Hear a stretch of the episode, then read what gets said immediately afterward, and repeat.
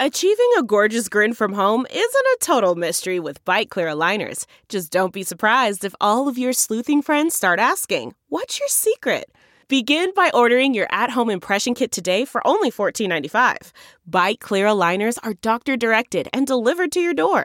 Treatment costs thousands less than braces. Plus, they offer flexible financing, accept eligible insurance, and you can pay with your HSA FSA. Get 80% off your impression kit when you use code WONDERY at Byte.com. That's B-Y-T-E dot com. Start your confidence journey today with Byte. The Institute of Art and Ideas. Articles, videos, and podcasts. Welcome to Philosophy for Our Times, bringing you the world's leading thinkers on today's biggest ideas. We're working towards a true account of the universe in which the world we see around us is an accurate picture of reality, or so most of us believe. At the same time, we think we, along with our experience, are a product of evolution. Yet evolution is driven by survival, not by truth. Should we consider that while our biology enables us to successfully function in the world, our experiences and theories are illusions rather than truths? Or can we fashion a new account of ourselves that would give us a better way to understand both who we are in the process of evolution and our relationship to reality? Distinguished Professor of Philosophy Graham Harman, Associate Professor of History and Philosophy of Science Mazviita Chirimuuta, and cognitive psychologist Donald Hoffman debate the survival paradox. If you enjoyed this episode, please like and subscribe, leave a review, and head over to our website, iai.tv, for thousands more podcasts, videos, and articles from world leading thinkers. Donald, would you like to start? Have we evolved to see the truth about reality? Yes, thank you. I'll start with Michael Watson. He was a great cook, um, but he had an unusual advantage. Everything that he tasted with his tongue, he also felt as a three-dimensional object with his hands. So mint felt like a tall, cold, smooth column of glass. He could use his hands in three dimensions to feel around the, the glass. He could feel the weight of it, the texture, the temperature of it. Angostura bitters felt like a basket of ivy. He could feel the tendrils, the leaves, all the sponginess of it. Every taste had a unique three-dimensional shape. And as a result, he was, in fact, a really good cook. He, able, he was able to use this extra dimension of objects to create sauces that were very nuanced and, and, and tasty. Now we, we look at that and we say, well, you know, of course those objects aren't real, but they were certainly useful to him. And about 4% of humans have synesthesia. Michael Watson's it was one example of synesthesia. And in each case, there's something useful about their unusual sensory abilities. We don't think that they're seeing reality, but we think that they're seeing or experiencing something that's very, very useful. And we would normally say on evolutionary grounds that in the, the normal case, evolution would shape our senses to show us the truth because seeing the truth will make you more fit. But it turns out we don't have to wave our hands and guess what evolutionary theory might say on this. Um, evolutionary theory um, is a mathematically precise theory. We have evolutionary game theory, which um, precisely says what we mean by natural selection. And so in simulations with my graduate students and then mathematical theorems with my mathematical colleagues, Chetan Prakash, we've actually found that um, it's a theorem of evolution by natural selection. Not just a wish, but a theorem that the probability is zero, that um, the sensory systems of any creature, human or otherwise, um, will ever evolve to, so that the structures of their perceptions, the objects and colors and whatever else they perceive, the structures of the perceptions um, will never reflect the true structures of objective reality. And so we're faced with an interesting dilemma. I mean, clearly evolution has shaped us with perceptions that are useful, um, but apparently they're not, if we take evolutionary theory in its current form, probability is zero that our perceptions tell us the truth. And so as a result, I think about evolution giving us a user interface. It hides the truth. It gives us like a virtual reality that lets us play the game of life, but without actually showing us what objective reality is. If you had to see reality, you couldn't actually play the game. If you had to toggle voltages in a computer, you would lose to someone who actually had a user interface that could play the game more easily. Thank you, Donald.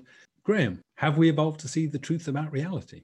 I, I think there's a lot to be said about the way in which evolution has channeled us away from this truth, although I don't think this is necessarily solely the workings of evolution. So if we imagine as a thought experiment that creationism were true and God simply created all current life forms on the spot, uh, I think there would still be a problem. The, the problem is the assumption that there's something out in the world that we can extract from the world and bring into our mind without any transformation along the way. This comes back to this idea, a very common idea with roots in ancient times of matter.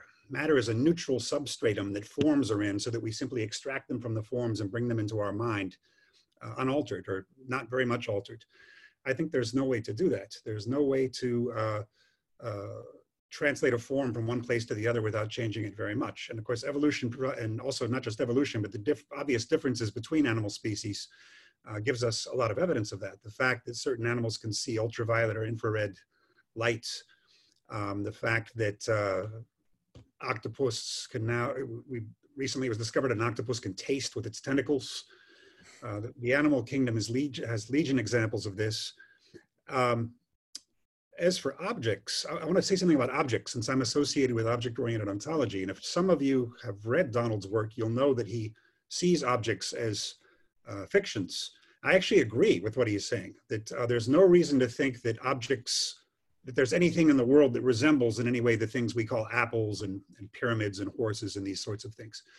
But I do think we need some sort of individuation in reality, because otherwise you're either starting with this monistic lump or you're starting with a continuum that some, then somehow gets broken up by human perception or animal perception into individuals.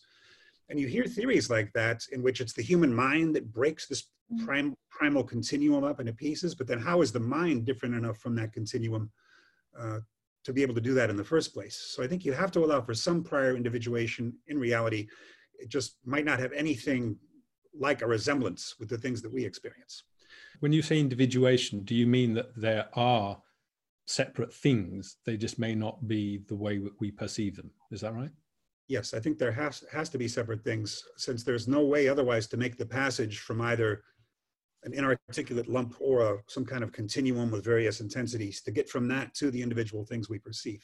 There has to be some prior individuation of, of entities in reality itself uh, although I, I don't think it has to bear any resemblance to what we experience. Mazviita, um, what do you think? Have we evolved to see the truth about reality? I'm going to tentatively answer yes, but it depends what you mean by seeing the truth about reality. So I just want to unpack this notion. Um, I think what's normally meant by this is a bunch of metaphors like that there's an unvarnished reality, which is the truth, or that we're taking things in as they really are. And the ultimate version of this is a God's eye view, so, for example, Isaac Newton believed that everything is immediately present to God, as if all of space were the sensory organ of God.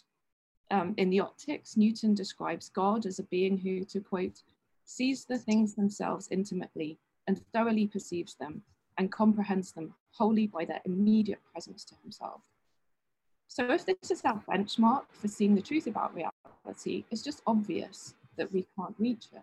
Um, and you don't need to refer to evolution to realize that just in virtue of human beings being creatures with finite minds and finite sensory organs, um, whose sensory organs are in a tiny bit of space, they're not in all of space like um, the sensory organ of Newton's God. Um, so it can't be possible that we immediately perceive the whole world, world.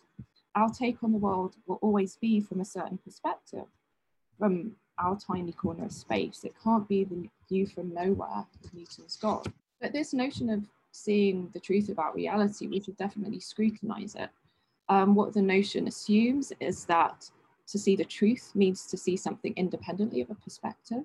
And secondly, to see the properties the thing has by itself and not how the thing relates to us. But the properties a thing has in relation to humans um, can be just as real as anything. So color gives us a nice example of this point, and this is the view that I spelled out in my book Outside Color. So if we consider questions like, are colors real? When we perceive an object as colored, for example, a lemon is yellow, are we getting the truth about reality? If we take those questions to mean, are colors properties that objects have independently of human perception, then we have to deny the reality of color because of all this evidence that color categorizations are idiosyncratic to humans, as Graham and Donald just alluded to. So how we should think of it of this is that perceiving an object of yellow is due to this interaction between the human visual system and objects that we refer to as the lemon and the light around it. Um, so it's perfectly viable to treat colors as perceiver dependent properties. That is to say that they are relational properties, like the property of being a sibling. So, you know, being a sibling depends on how you relate to other human beings, but the fact of you being a brother or sister to someone is just as real a fact as anything else. So likewise, we can say that a lemon's being yellow depends on how it relates to human perceivers. So we can grant real status to perceiver related properties like color, and therefore we could say that we do see reality. We just have to remember that we're not seeing some version of this God's eye view, which I've just argued is an unreachable ideal and the wrong way to think about human knowledge. Thank you. Can we describe this thing we call reality? And when we do, uh, can we actually uncover um, the truth about about these things? Graham, do you want to start us off on this? Sure. One thing I think we've seen is that all three of us agree that access to reality is mediated. We all think there is some way to gain access to it too. It has to be some kind of indirect access because we've all agreed that it's it's a form of mediation. And uh, I think sometimes people assume that it's either all or nothing, right? That you've got uh, in, in Plato's dialogue, the Meno, this uh, idea of Meno's paradox, the idea that you either know something or you, or you can't know it. And what Socrates opposes to that is philosophia, philosophy meaning love of wisdom rather than a direct kind of wisdom, that you somehow have some access to the things, you simply don't have total access. And uh, sometimes in philosophy, we give short shrift to the arts. We think of the arts as something that's somehow cognitively inferior to the sciences. Uh, but if you if we start thinking of all cognition as in some way indirect, then the arts provide a very fertile model for how you would do that.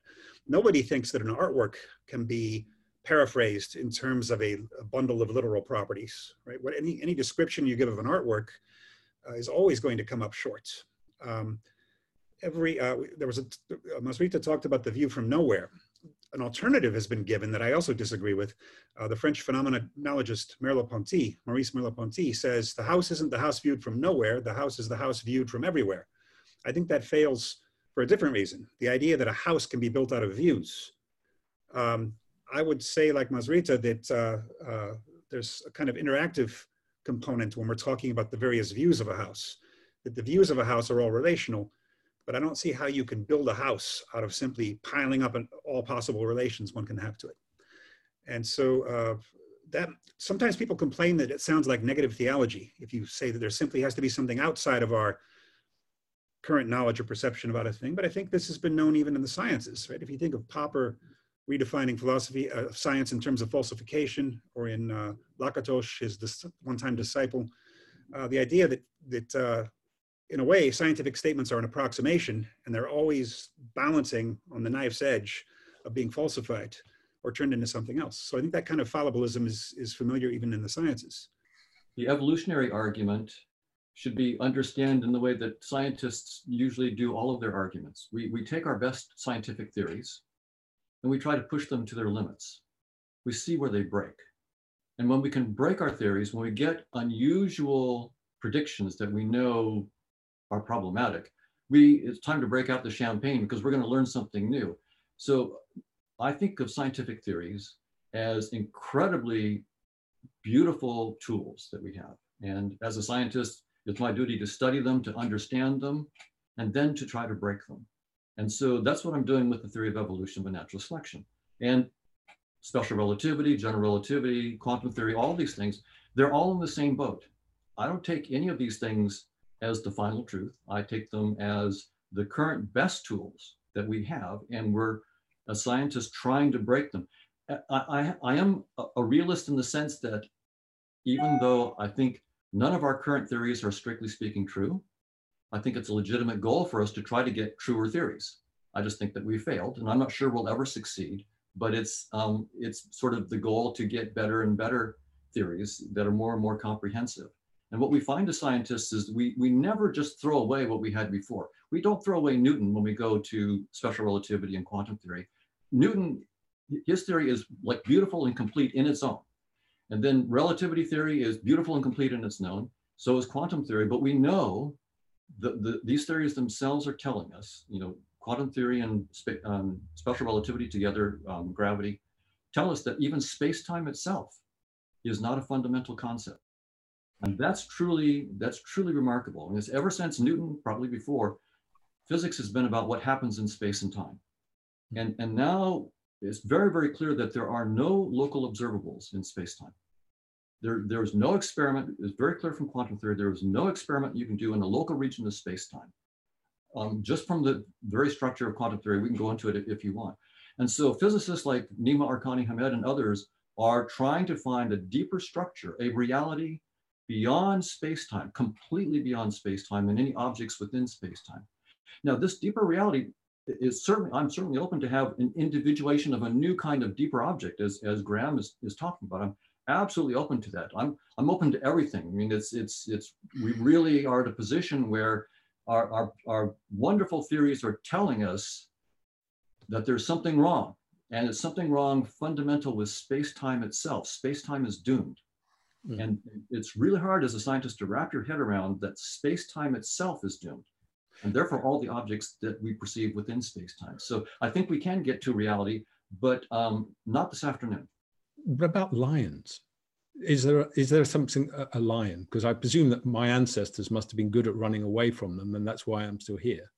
Um, but are there? Uh, what about that common sense version that there's a lion? It's a big, it's a big sort of yellowy orange cat with sharp teeth, and you should keep away from it.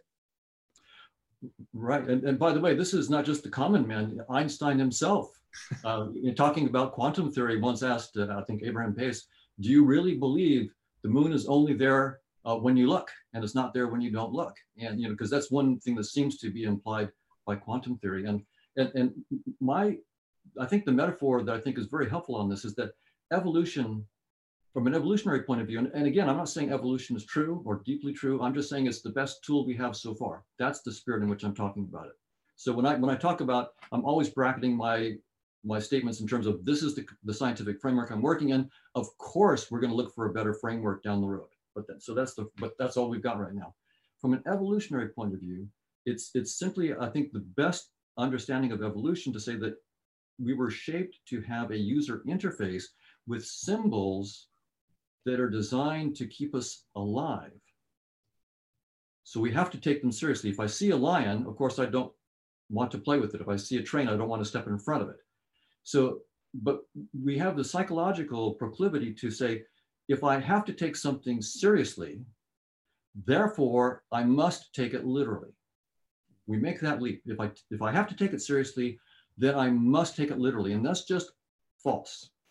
Um, and, and, you know, if you're playing a video game, you do have to take, if you're playing Grand Theft Auto in a video game or something, you have to take the st steering wheel seriously. If you want to win the game, you have to take the cars and their distances that you're seeing them, all the virtual reality that you're seeing there, you've got to take it seriously if you want to win the game. But no one takes it literally. And that's the new move. I mean, evolution is telling us that even space-time itself is just your data structure. It's just the user screen. It's not an objective reality.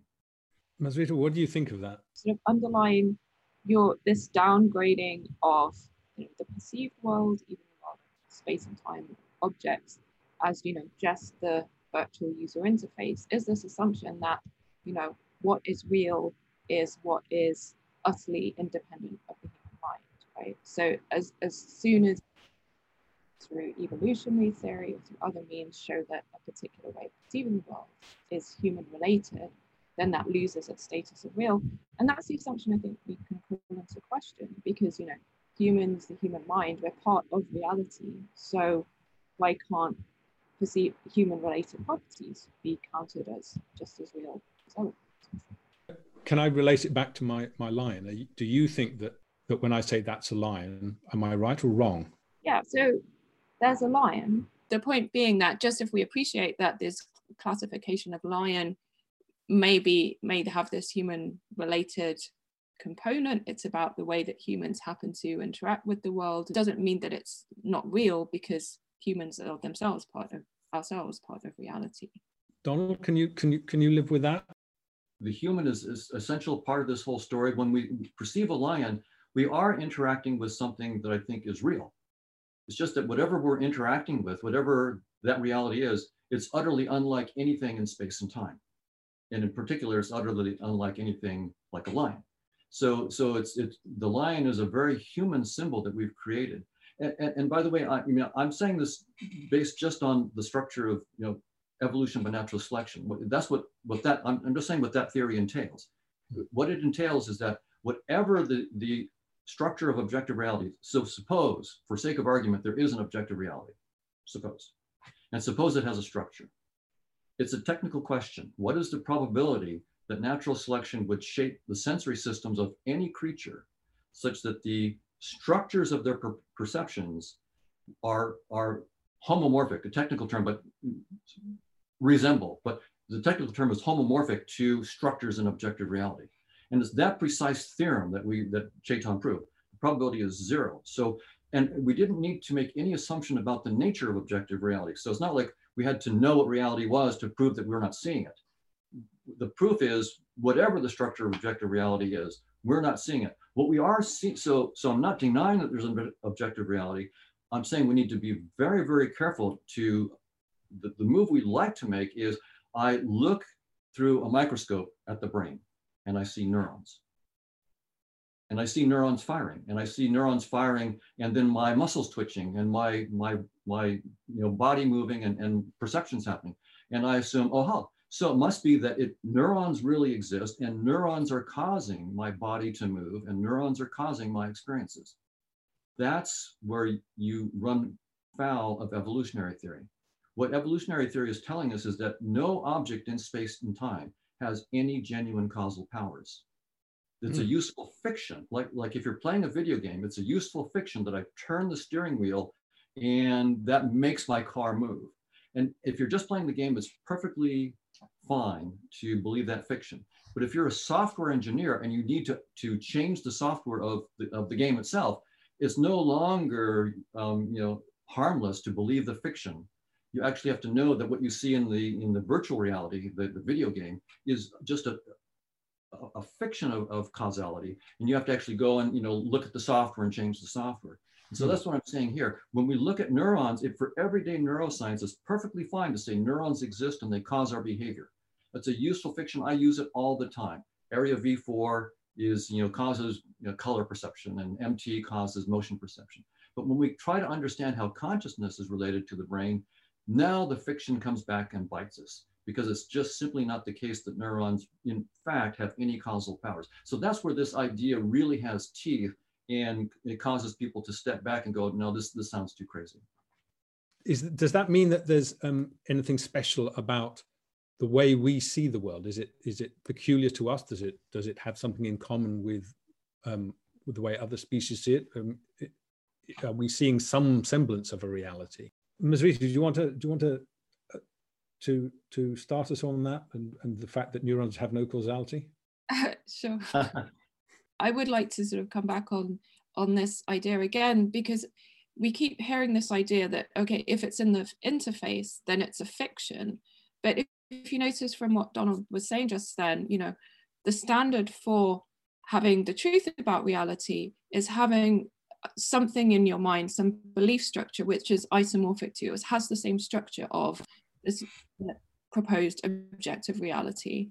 And I, and I really do think that is going back to that Newtonian sort of God's eye view of the world, where you know only the super being could possibly have like in their heads some structure which is isomorphic to reality as it, in, as it is in itself.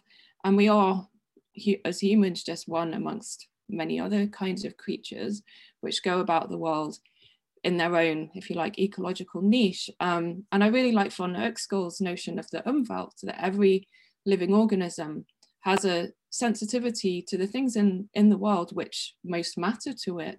Uh, and so, you know, and so, you know, just being a finite creature means that your view of the world is filtered um, by your own needs, um, what you take in of the world is always through this process of like mediation because you can't just have the world enter your head like directly without being filtered by your own needs and interests as a creature. So I think, yes, that's a biological view, whether it comes from evolutionary theory or just considering ecology and, you know, the fact that all living creatures have to live within a survive within within a certain environment, which in which some features of the environment are relevant to survival and others are not. Uh, Graham, we've heard a, a great deal about um, um, ourselves. I, I, I, do feel that the empire of things will strike back at this point. Yes. How can I do it without sounding like a crackpot? That's the question. uh, when I talked earlier about how you can't move a form from one place to another, simply extract it from this substratum of matter and move it into the brain, I should have ventured the crazier hypothesis that the same happens in the interaction between things. Obviously, when there's a causal interaction between two things, not all of the reality of one term in the causal relation is, is transmitted to the other object. And so I think that the problem with the minds not being able to access reality directly is also reflected in some more primitive form at the level of inanimate causation. And people get upset about the notion of panpsychism, but that's not really what I mean. All I mean is that no relation between any two terms is ever going to be an adequate expression of those two, of either of the terms. There is simply no direct interaction, even in nature, let alone in animal or human minds. Um, I would like to comment on something Mazviita said. She was, I think what she is trying to do is to say that just because there's an interface doesn't mean we have to talk about fiction. And I see the points, but I think then what we're doing is we're steering uh, our questions away from truth towards something more like reality. It sounds like we're all agreeing that there can't be a direct mapping of the reality into the minds without mm-hmm. any interface or without any mediator. And so therefore what we're looking at is, is a model where cognition has more to do with a running up against reality in some adequate way than it does with creating an accurate model. And the reason I think of this is because there's been a lot of talk about post-truth politics, mm-hmm. and I'm not sure politics was ever about truth. I think, I think it was more about what's happening is more about post-reality politics. You're getting certain political uh, movements that are simply detaching themselves from anything that's actually going on and uh, isolating themselves in a kind of echo chamber. And so the, the goal should not be to create a true map of the world, but to, to have enough uh, points of contact with reality that you're not completely lost or completely adrift. Donald, I mean, um, can we can we if if we don't see the the truth of things, can we at least see some some part of it that is real? Uh, yes, and, and I, I agree with Mazviita. Uh, I like von Uexküll's idea about the interfaces being you know um, specific to each creature and its needs. A- absolutely, and um, I don't think that there's any way for us to take a, a, a God's eye view here. Um, so when I was talking about isomorphisms, I was saying that if we were to say that evolution had shaped us to see the truth, mm-hmm. we would have to be claiming that there was an isomorphism or at least a homomorphism, not necessarily a homomorphism between some structures in objective reality and our perceptions. And what I'm saying is that that evolutionary theory rules that out. Now, uh, it may be now we, we, we have to take the next step, right? And that's what's fun in science is that you, you come to the end of your current theories, special relativity, general relativity, quantum theory, and evolution by natural selection, the pillars of modern science. They're, they're all telling us, and that's a beautiful thing about scientific theories, is they do great work for us, and then they tell you when they stop. They say, we go this far and no further. So, so quantum theory and general relativity together tell us that space-time is doomed, that that, that very concept is no longer serviceable. It's only an approximation. It's like when we learned, when we went from Newton to quantum theory, we learned that you can't talk about position and momentum at the same time. Both are not precisely defined. Now we're, and, and, that was a revolution. You might go, well, who cares? I mean, if I'm kicking a you know soccer ball, I know the position and momentum well enough to kick the soccer ball. Who cares that you can't precisely, you know, define them together? We can define them to 10 decimal places, so who cares? Well, as scientists, we do care because our scientific theories are, are about what we can talk about precisely. And, and so it was a huge move from Newton to quantum theory because we can't talk precisely about position and momentum. And that's what's happening with space-time. Space-time ceases to be something we can talk about, um, not only at, at, small scales, like at, at, the Planck scale, it just ceases to be well-defined at the Planck scale. But even in a room the size of the room I'm in, quantum theory makes it very, very clear that there are no precise observables at all in my room. There's nothing that I can measure precisely in my room. And, and that space-time in that sense is fundamentally an emergent and approximate concept. And so, so that's that's the issue. Now I do I, I really liked what, what Graham was saying in, about how we you know objects aren't just exhausted by their properties and and, and so forth, but that we have to have some notion of their own essence and th- their interaction, how how they interact. And and I'm I'm very interested myself in going beyond space and time, in getting a model of of reality. And of course, I'm going to be wrong. I mean, that's I mean that's just as a scientist, you just know up front you're wrong, but you try to be precise so you can find out precisely why you're wrong as quickly as possible. So I will say this: all these scientific theories are incredible. They're powerful. They should be studied, and we know that they're not completely right there's something deeply wrong when space-time itself is gone. So I want to find a deeper theory, and it may have objects like what Graham was talking about. What is the nature of those objects? What is their essence? What is the essence of their interaction? Is there a notion of causality that we can, we, we just have to try, put it out there, and then see if we can make predictions that we can test. If we give up on describing um, truth of reality, what will the, the the future look like? I mean, how are we going to describe it if we have to say, well, I don't, this may not be this may not be the truth? How do we navigate between the truth and reality? I'm myself working right now on a theory of reality, knowing full well that I'm I would bet strongly against me. But that's what you do in science. You you write down a mathematically precise theory and you try to make predictions. So I'm you know, if, if space and time aren't fundamental, the question is, what is? What shall we put as the fundamental nature of reality. And so what I'm working on is a theory in which consciousness is the fundamental reality. And not just a hand wave of consciousness, but a mathematically precise model of consciousness. So I got an, I've written down and published a, a network. It's a, it's a dynamics on graphs model of, of consciousness. And it's the, it's this dynamics uh, of conscious agents interacting with each other whose asymptotic behavior is what we see as space and time and, okay. and so forth. That's so quite that, a, that's that's I mean Graham, are, we happy to um, have objects rele relegated somewhat to just the interplay of conscious agents? Uh, no, because as I mentioned, I think there are individuated entities in reality um, that differ, simply differ from how we encounter them.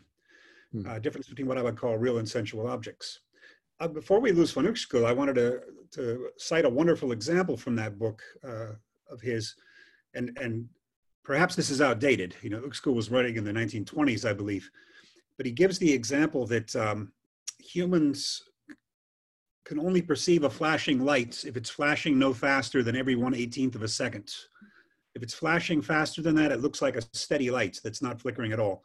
Hmm. Whereas fighting fish are apparently able to perceive them if they're flashing anywhere between 30 and 50 times a second.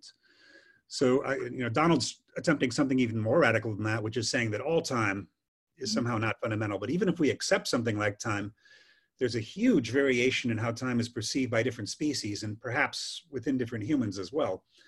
Um, as far as the status of objects, uh, I've already said that I think we can deduce that there are something like objects and I think there are probably indirect ways to get at the properties of those objects. And I also agree that, that what we know of as space and time probably are not fundamental. Um, I'm not sure I'm totally convinced yet of the holographic principle, which, which I know works well for black holes. Donald talks about this a lot, and maybe that's part of your theory of reality that you're working on. But certainly that's a fascinating idea. And on that note, I just wanted to add one other thing. I think one of the consequences of the shift from truth to reality is that we have to allow for more self-contained independent research projects about reality. Because what we've often had with philosophy, especially in the past century or so, is a kind of timidity with respect to the sciences. Philosophers have become very afraid to speculate about anything that is usually within the realm of the sciences. And Carlo Rovelli and, and Lee Smolin have both spoken against that, that they want philosophers to jump ahead. Mm. But that's not what we really do. What we, what we do in philosophy is we tend to go out and grab something from science and use it to beat up our opponents my big brother knows more than you do, um, and have acted as a kind of valet of the sciences and, and, commenting in general epistemological terms about what the sciences do. I would actually like to see philosophers working with their own constraints, which are different from the constraints of the sciences, uh, offer their own models about reality. So that even if there are reasons for astrophysics to talk about the holographic principle, maybe there are reasons for philosophy to go in a different direction and emphasize three dimensionality, or maybe not. But it might be that the different disciplines proceed at different speeds in their own way. You know, just, just like it's said that species in biology become individuated by isolation. Interdisciplinary, sorry, interdisciplinarity is good in the sense that you want to know what's going on around in all the other disciplines around you. But I think sometimes also a kind of isolation is good, not worrying too much about the critiques that are coming from other disciplines and sticking to your guns. So I think that's one possible consequence of shifting from truth to reality, is that there are many different ways to make contact with reality. Mazviita, um, um, are we still in contact with reality and should we still be, regardless of the truth of it? Yeah. So, I mean, what I've been saying so far is, yeah, we can still talk about contact with reality, just not contact with all of reality, like this global like idea of reality. Um, and I think one of the things in play in the background here is this notion that, you know, how science works is by stripping away what is you know human relative from our view of the world. So take the example of you know perceiving the world you know, with human vision we only um, can detect a fraction of the electromagnetic spectrum but we have this scientific picture of the world in which there are many more different wavelengths in the electromagnetic um, about ele electromagnetic rays and we have instruments which detect those. So there's this notion that the scientific method of experiment and theorizing by itself is creeping towards a picture of unvarnished reality. So, reality of things independently of how they relate to human beings. But that's a leap that I think needs to be uh, challenged here because, you know, if, if Donald says, okay, quantum physics, we can question space time as they appear to us and perceptions, but then why should we infer from this new scientific image that that is itself the unvarnished reality just because it says that there's something wrong, wrong or incomplete, rather, I should say, about our initial point, how the world appears to our senses. Um, we shouldn't then infer that, you know, this new picture from the new physics is just going to be like reality. Um, as a totality, as unvarnished. Um, for one thing, sci- scientific enterprise is still a human enterprise. It's still, you know, driven by humans with their own technological goals, with um, all of their own um, like human kind of interactions. So there's, it seems like part of the mythology of science just to that it that there is this assumption in the background that by showing that there's something limited about um, common sense or initial unvarnished, uh, initial um, perceptual ways of experiencing the world, that that is the route to this um, more fundamental absolute notion of reality. Um, so I think there's reality all along. So I don't think um, perception, ordinary perceptions, like cut us off from reality. They just uh, open up open us up to one portion of reality. And i think we can still talk about truth um, as well within our own portion of reality. One thing i want to say there as a caveat to what i just said i don't think we should necessarily give up the ideal of wanting to get beyond a limited perspective. I think there there is a there is value in the thought that each human should try to transcend the most narrow perspective that they have on the world.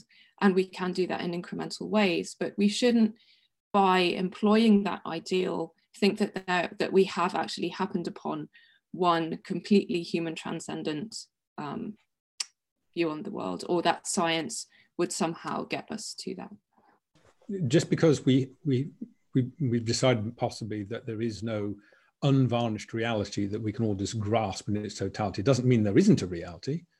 Mm-hmm. And maybe if, even if we can't ever reach a God's eye truth, does that mean that could there still be some things which are true for us, true enough? We can't expect to get at an unvarnished truth, uh, you know, uh, that's independent of humans. So all of the, you know, we don't expect monkeys to understand quantum mechanics it's very likely that Homo sapiens can't understand the, the deep nature of objective reality.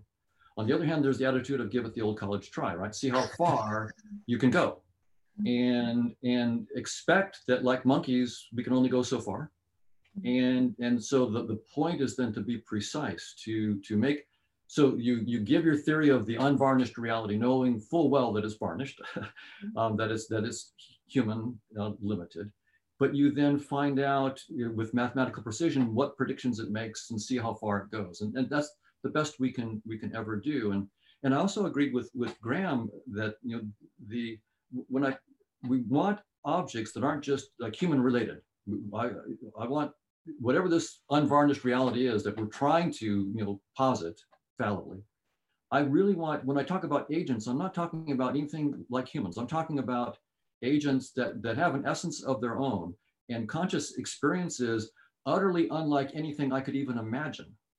Um, so, so you know, the synesthesia examples are, are sort of interesting, right? You, you get a feeling of people that are experiencing the world, like, Michael Watson tastes mint and he's feeling a tall, cold, smooth column of glass. That's strange. I mean, that's a very, very different perception. And then, you know, certain creatures that can actually see the polarization of light, birds and, and bees apparently, mm-hmm. and then some creatures in the ocean that can actually um, sense electric fields. They, they see or experience electric fields. I, I don't know what that's like. And there's an infinite range of agents with their own experiences that are utterly non-human.